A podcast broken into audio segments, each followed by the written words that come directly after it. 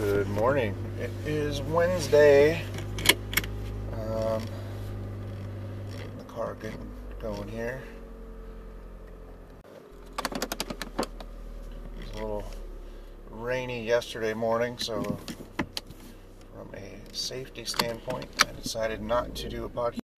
Given my experiences from Monday, uh, it got a little uh, difficult to navigate given how the rain was coming down and was just the safe thing to do. And safety first, right? And it's not so much that this podcast is distracting. You all know that I pause when needed to uh, handle conditions on the road. Um, it just took more attention than normal given the uh, amount of road obstacles. But I think, you know, safety being the priority is something that, you know, as time goes on and safe conditions exist, um, you know, the guard kind of comes down and, and unfortunately takes a uh, an event or near near miss to cause safety to be going again. So um, I'm gonna practice what we're trying to preach. Um, then uh, you know was a good move for me the other day to uh, to, to, halt the podcast and, and uh, get to work safely. So I did make it safe. I made it safe yesterday, and the weather is looking better um, today. So um, that's good. Anyway, speaking of safety, um, you know, uh, why it's kind of an important topic is we're really pushing on safety again, and you know, uh, making sure that we're correcting behaviors and being really on top of it because it definitely feels like in our in our COVID times we really focused on COVID. Uh, you know protocols, but some of our other safety uh, things that we needed to be more cognizant and aware of have kind of started to slide a little bit. So um, we're kind of back into re-emphasizing things. There's certain things that we've done that uh, have arguably uh, caused some situations to be less safe. Uh, the one I think about the most is one, we require hearing protection on our production floor. If you're out there working, uh, pass it through is, is okay. To not, um, but if you're out there working for a sustained amount of time, you need to have earplugs in or other hearing protection.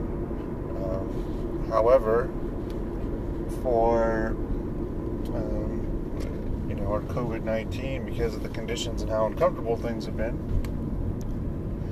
we have said that um, we will allow people to play music, not on earbuds or anything like that, uh, earphones, but through little portable, you know, radio devices. Well, um, that has kind of turned into uh, a battle of the boomboxes, where people are starting to bring in bigger and bigger music device players. The music is getting louder and louder and it's it's one causing distraction. Two, we get people that play you know inappropriate music for work and trying to police that. Um, you know, it takes effort and takes away from you know focusing on other things. But um, my feeling is that the music causes people to be a little more lax in the work that they're doing and that opens us up for opportunities for um, you know some creating an environment where um, safety is not necessarily the focus. Um, it also leads to people not wearing their um, if they do get asked about music, um, it's pretty tough to hear music at the level that we're uh, prescribing um, when you have your uh, earplugs in. So if you have earplugs in, um, and you can't hear the music, well, the natural thing is to want to take out the earplugs. Hey, I can't hear it, I'll take my earplugs out and I'll work without earplugs. Well, when you do that, now exposing yourself to unsafe noise levels and uh, could lead in a you know, uh, hearing that is now affected. Uh, so overall, I think while music has been good for the morale, um, you know, as it's been cooling down and we're getting kind of used to this new normal, uh, you know, and, and my take is to uh, stop with the music. Uh, personally, I find it distracting as I walk through the factory and I'm trying to talk to people, uh, as I'm uh, even trying to get work done in the, the office areas as it kind of uh, leaks through. Uh, so, I mean, my preference is to not allow it any longer. Just don't see the the pros outweighing the cons of having the music. Um, but there's people that are going to complain. Uh, the general kind of quick poll from our frontline leaders is that most of them are, are good with it. The ones that have uh, folks with behavior problems um, are the ones that are hesitant for us to make that move. Um, and, and I, I can understand uh, if that's the, the reasoning. Uh, but yeah, I mean, we got to keep the workplace safe. Uh, we we got to do whatever we can to keep things safe. And uh, if not having music is going to prevent someone from working there, then uh, I feel like we're one of the better employers in town as far as how we take care of people. And are more than welcome to go see what their options are. Uh, but if, if they are okay with not being safe, uh, I'm not okay with that. So uh, it's kind of my take there. Um, another thing, kind of been battling. Um, you know, our our kind of uh, decree is that our manufacturing engineering team will be owners of our value streams, um, kind of like a value stream manager. And with that ownership um, comes the responsibility of the performance of the line. Um, I don't think our manufacturing engineering team has really understood that message and understood that requirement um, because there's a lot of pushback on a lot of things, but a lot of pushback on that. Um, and you know, I was asked to uh, reinforce the message this week. I've been every day having different discussions and try to help reinforce that message. Um, pretty much the pushback is no, uh, we don't, and uh, I can't possibly see this turning out uh, favorable. Uh, you know, if if it were to uh, not uh, be accepted. But uh, a great example is yesterday we had challenges on, on all of our value streams.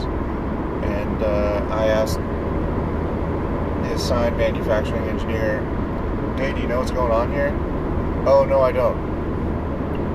Okay. Uh, you're supposed to know uh, and not just kind of react to it, you know, the next day. Um, but you know, be kind of a little more proactive in, in the ownership.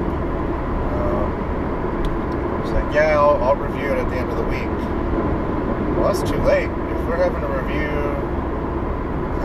the performance looking in the rearview mirror, I mean, we've already missed out on on achieving the goals that we needed to achieve like, for other days during the week. I mean, so I'm really struggling to try to deliver this message and make sure that it's, it's understood that the, the role of manufacturing engineer at our company is not just working on designing workstations uh, coming up with standard work.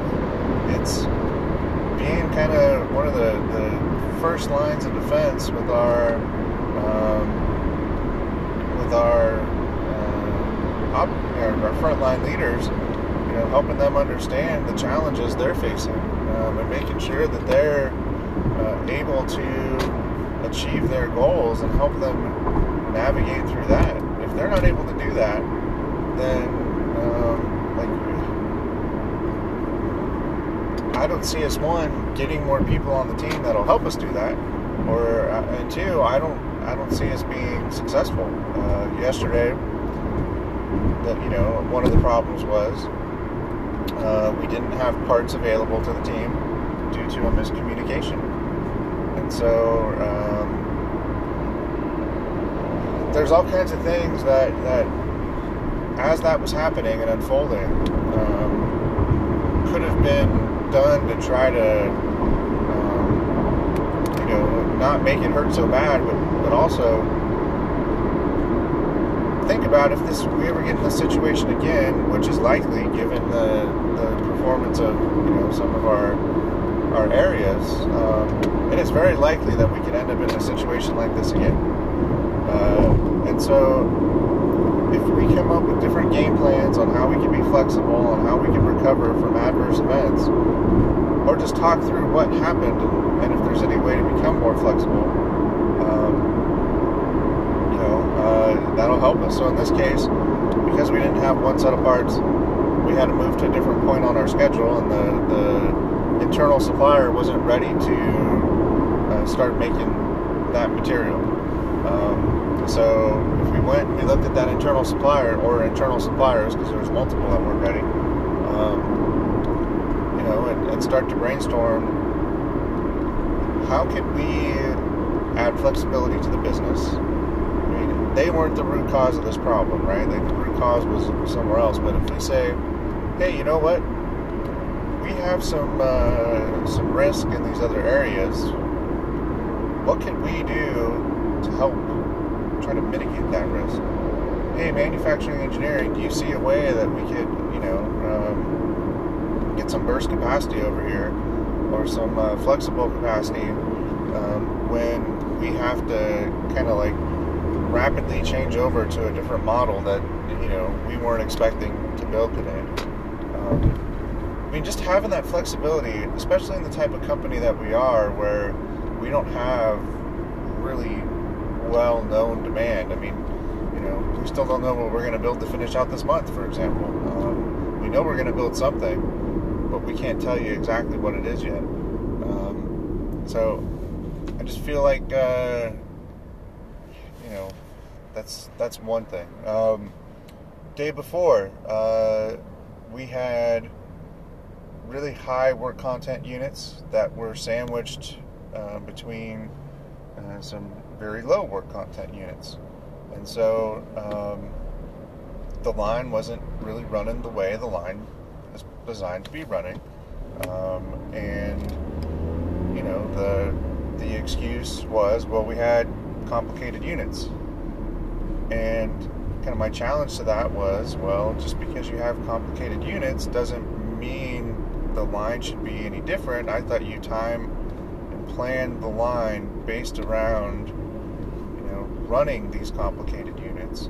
So, you know, it was, well, we didn't get fed the material or we didn't get the units scheduled the way that we designed the line to have them scheduled. Okay, if you're designing the line, you need to tell, um, you know, the, the folks that do the scheduling that this is the way they need to come to the line. Or if the line needs to run at a different pace during that, say that, yeah, when we run these complicated units, the line is going to run slower. That's the way we, we designed it because we don't get them very often. Um, just kind of like the, the attitude is we're going to reflect on things after they happen, but then we're not really ever going to do anything about it. Um, and that's what makes me really angry is that there's no, like, there's no urgency, but there's no willingness to try something different.